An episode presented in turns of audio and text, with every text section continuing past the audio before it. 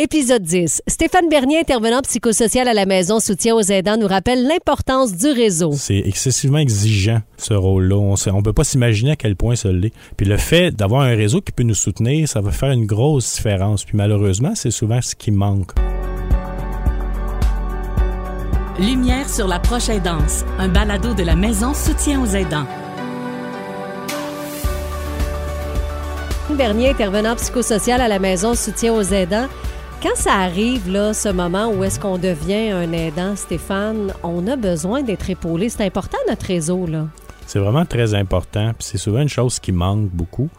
Parce que la personne proche aidante, là, elle, a beaucoup de demandes pour elle. C'est excessivement exigeant ce rôle-là. On ne peut pas s'imaginer à quel point ça l'est. Puis le fait d'avoir un réseau qui peut nous soutenir, ça va faire une grosse différence. Puis malheureusement, c'est souvent ce qui manque aux proches aidants parce que euh, on est gêné de demander ou juste parce que euh, Je dirais qu'il y a deux raisons principales. Il y en a une première qui est les proches eux-mêmes qui n'osent pas demander. Souvent, ils veulent pas déranger leurs enfants, veulent pas s'immiscer dans la vie parce qu'ils ont déjà toute leur vie ou de d'autres personnes de leur entourage.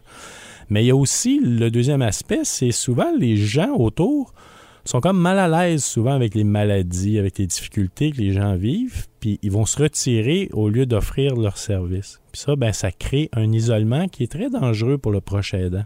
Ben oui, parce qu'à un moment donné, il peut s'épuiser. On imagine que c'est là où est-ce que ça peut aller, là. C'est effectivement le grand danger. Fait que si j'aurais un message à faire, c'est de dire au proche aidant, n'hésitez pas à demander à votre entourage du support.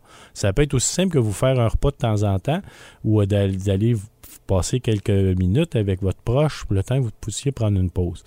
Puis aux proches, je vous le dis vraiment, n'hésitez pas à demander et à redemander à la personne ce que vous pourriez faire pour l'aider, puis proposer des, suggestions aussi. Et puis, dans un dernier recours, je vous dirais d'aller vers les ressources pour les proches aidants. Parce que des fois, on n'a pas de réseau ou on n'ose pas. Les, différents services qu'il y a pour les proches aidants euh, autour de votre région, de votre secteur, ben profitez de ces, ces moments-là.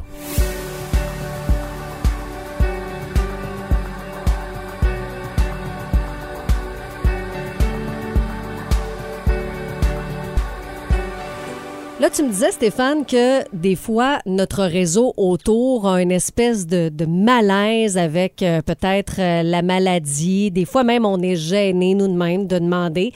Mettons qu'on le sait, quelqu'un autour de nous là, est proche aidant. Puis on sait qu'il veut pas d'aide parce que X raison. Est-ce qu'on peut s'imposer puis dire non, non, je vais y préparer des petits mets, j'y amène des affaires. On fait ça? Moi, je pense que ça peut être une façon de faire, mais il faut faire quand même attention pour respecter la personne aussi. Parce que c'est aussi son droit de refuser. Mais des fois, il faut peut-être juste identifier pourquoi la personne refuse. C'est quoi ses résistances euh, à l'aide. Qu'est-ce qui fait qu'on s'isole justement en tant que proche aidant?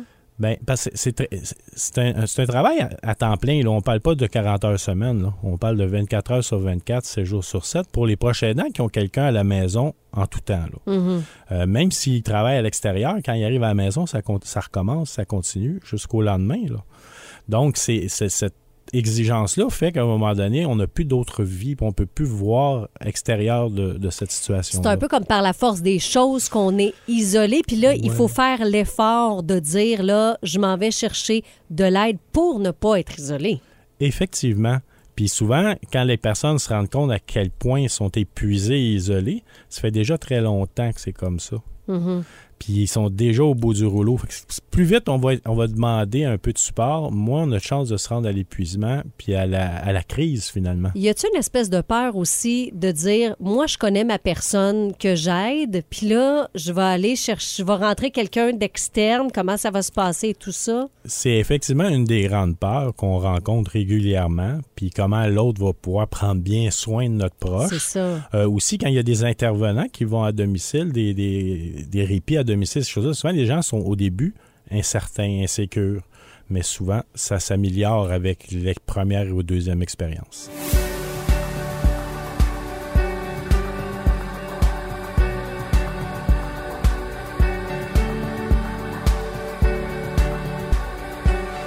Là, les proches aidants qui nous écoutent, qui sont peut-être rendus au bout du rouleau, là, puis qui n'osent pas aller demander de l'aide, qu'est-ce qu'on a comme conseil pour eux?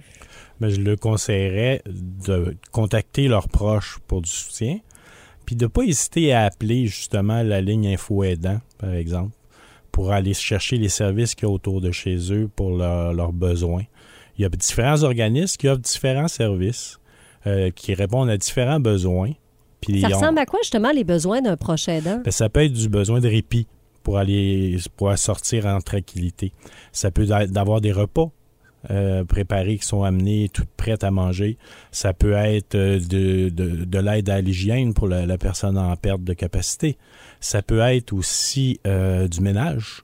Euh, mais oui, c'est vrai, on pense pas, mais il y a toutes sortes d'affaires autour de ça parce qu'effectivement, si on s'occupe de notre proche aidant, on n'a pas nécessairement le temps de faire toutes nos tâches. Non, puis il faut être capable d'accepter que aussi, si quelqu'un vient faire le ménage, ça sera peut-être pas identique à ce que nous on ferait. Puis ça, j'ai quelques proches qui ont appris ça avec le avec l'expérience, puis qui ont, sont arrivés à accepter mieux ça, que ce ne sera pas nécessairement comme, mais ça enlève une charge quand même. Puis les organismes sont là justement pour aider les proches aidants. Tout à fait. Puis il y a beaucoup de services qu'on ne connaît pas, justement, si on n'est pas au courant du système. Fait que c'est de prendre le téléphone, puis la, ligne info aidant euh, est un bon point de départ parce que les autres, ils ont quand même une bonne liste de l'ensemble des différents services qui existent autour de chez soi, peu importe la région ou l'endroit au Québec.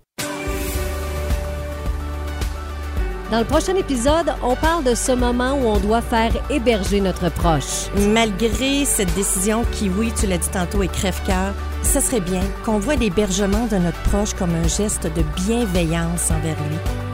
Lumière sur la proche aidance, un balado de la maison Soutien aux aidants, 197 rue Paris à Grenby. Soutien, accompagnement et bienveillance auprès des proches aidants. Nous pouvons vous aider à aider. Service aux aidants.ca ou 450-375-9115. Lumière sur la prochaine danse, une production M105.